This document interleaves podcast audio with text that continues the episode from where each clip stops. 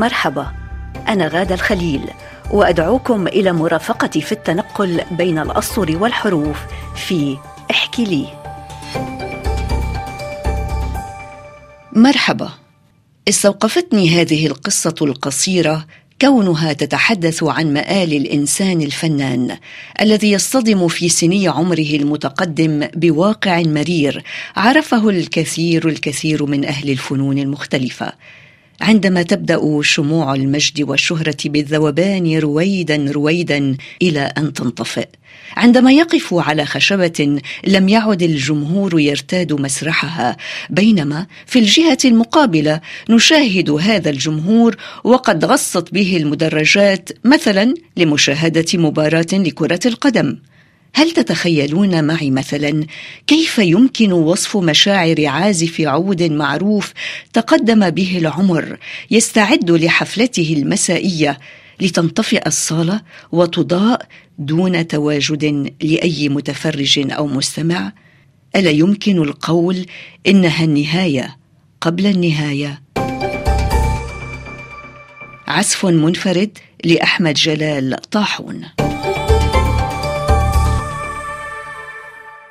أوسد العود على ركبتيه ليريح ذراعيه قليلا. ساعات مرت وهو يحتضنه محاولا ضبط الأوتار ليطمئن على استعداده للحفل. بالرغم من ذلك المجهود لم يكن راضيا تماما عن نغماته. همس بأسف. تحتاج إلى زيارة لشارع الموسيقى. ربت على حدبة العود وهو يطمئن نفسه أن نقود الحفل ستكفي لزيارة الإصلاح. جفف عرقه وهو يقلب بصره في القاعة نصف المضاءة ونافذتها الوحيدة. المقاعد المقلوبة تحييه بأرجلها الموجهة للسقف بينما رؤوسها تستند على المناضد العارية. فكر أن ينهض ليشغل مروحة السقف لكنه تراجع مفضلا الانتظار حتى يأتي أول الحضور. شعر بالقلق وهو ينظر في ساعته. أوشك الحفل أن يبدأ كما يؤكد الإعلان الملصق على باب القاعة. صار الضوء شحيحا مع انحسار الشمس عن زجاج النافذة. ابتسم وهو يتذكر أيام دراسته بالمعهد وصعوده للحافلة كل صباح حاملا عوده بخيلاء مضحكة لفتت له أنظار الجميع. لم يعدم وقتها بعضا من نظرات الإعجاب التي فتحت ابوابا لقصص حب لم تكتمل.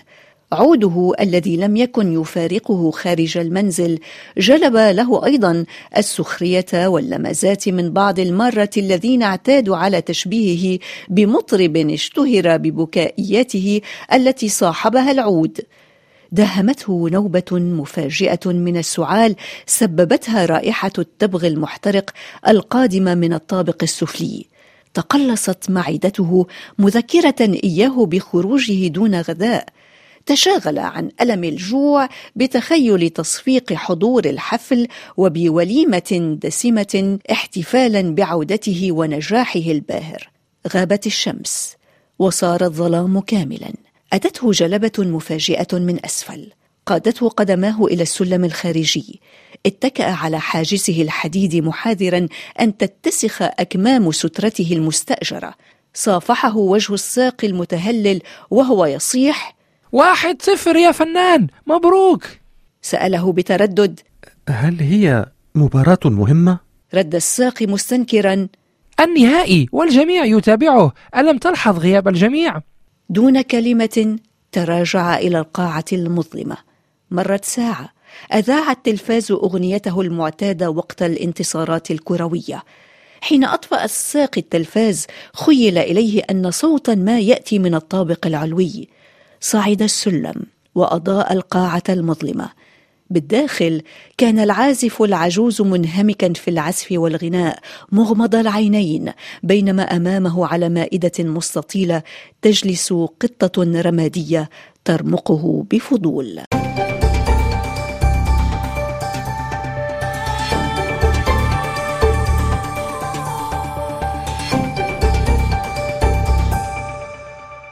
قصة اليوم بعنوان عزف منفرد لأحمد جلال طاحون من مصر تعلق عليها الكاتبة والروائية من سلطنة عمان هدى حمد.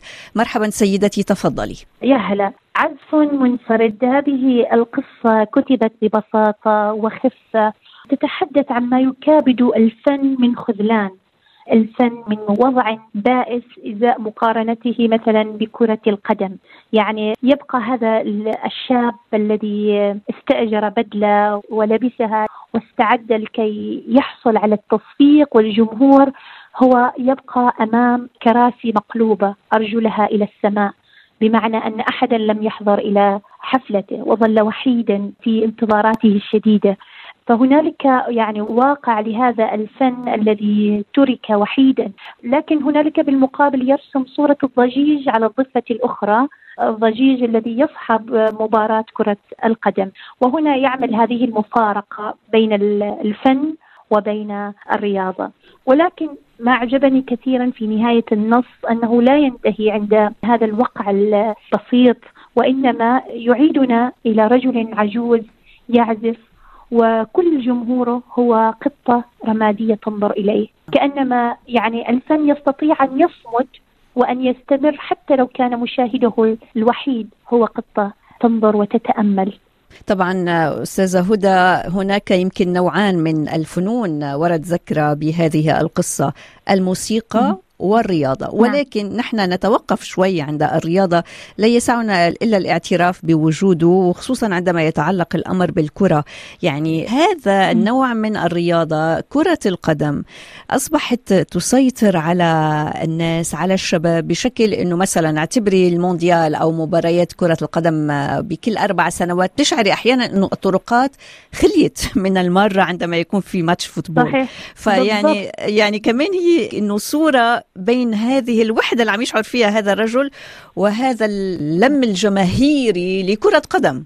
نعم. وهذا يعني واقع. هو أيضا ليس فقط الموسيقى. الآن انظري إلى الكتابة إلى الفن التشكيلي.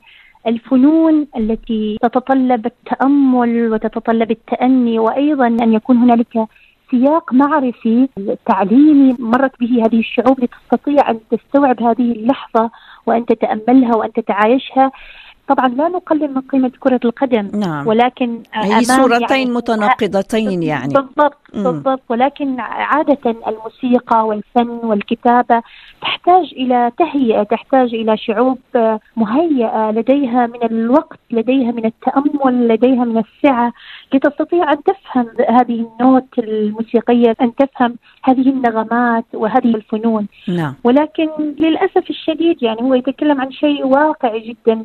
أمام انحسار القراءة، انحسار التأمل، انحسار النظر إلى لوحة فنية تشكيلية والقدرة على تحليلها ودفق الجمال الجديد أو كتابة نص موازي على نص آخر. هذه الأشياء لا تتأتى يعني بسهولة إنها تنمو وتتربى كما تتربى أي ذائقة. نعم ولكن نرى نحن أننا شعوب تربت ذائقتها على البصرية على ان تشاهد كرة قدم صح. أكثر مما تربت على أنه تتأمل وتنقد وتستطيع أن تستوعب يعني. لذلك نشعر بفارق كبير كأننا بات الفن فقط حكرا على النخب. وهذه يعني شيء مخيف جدا في وطننا العربي. نعم. وقد ألفت شخصيا إلى نقطة أيضا استوقفتني في هذه القصة.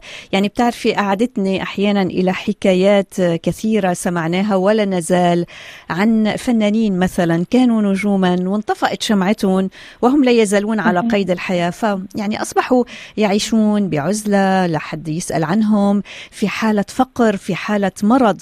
وهون يعني هذا التكريم هذا الوهج اللي عاشوا بعز شبابه هذا الفنان لا يجده في أواخر حياته. بالعكس يكون أحيانا ربما بحال يرثى لها.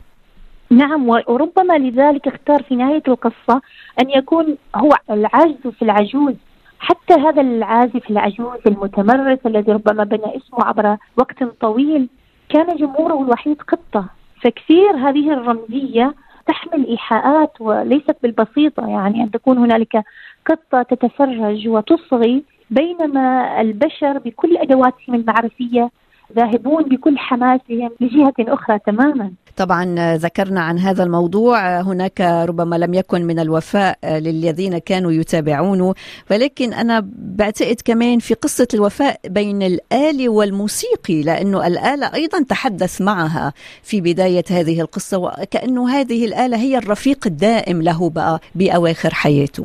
بالتأكيد. وهنا أيضا تبرز نقطة مهمة جدا لأنه هو يجد أمام اللافه الذي يقدمه الآخر يبدو هذه الآلة هي أكثر من يفهمه ويستوعبه ويعرفه لأنه يعرف لمسته يعرف حركته يعني يحفظه عن ظهر قلب أكثر مما قد يفعل الآخر الذي يتماهى مع فنون أخرى تماما مختلفة.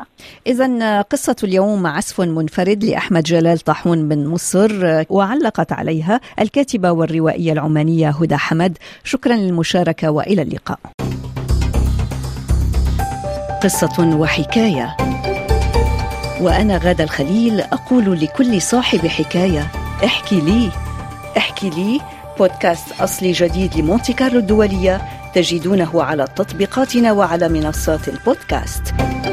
إلى اللقاء.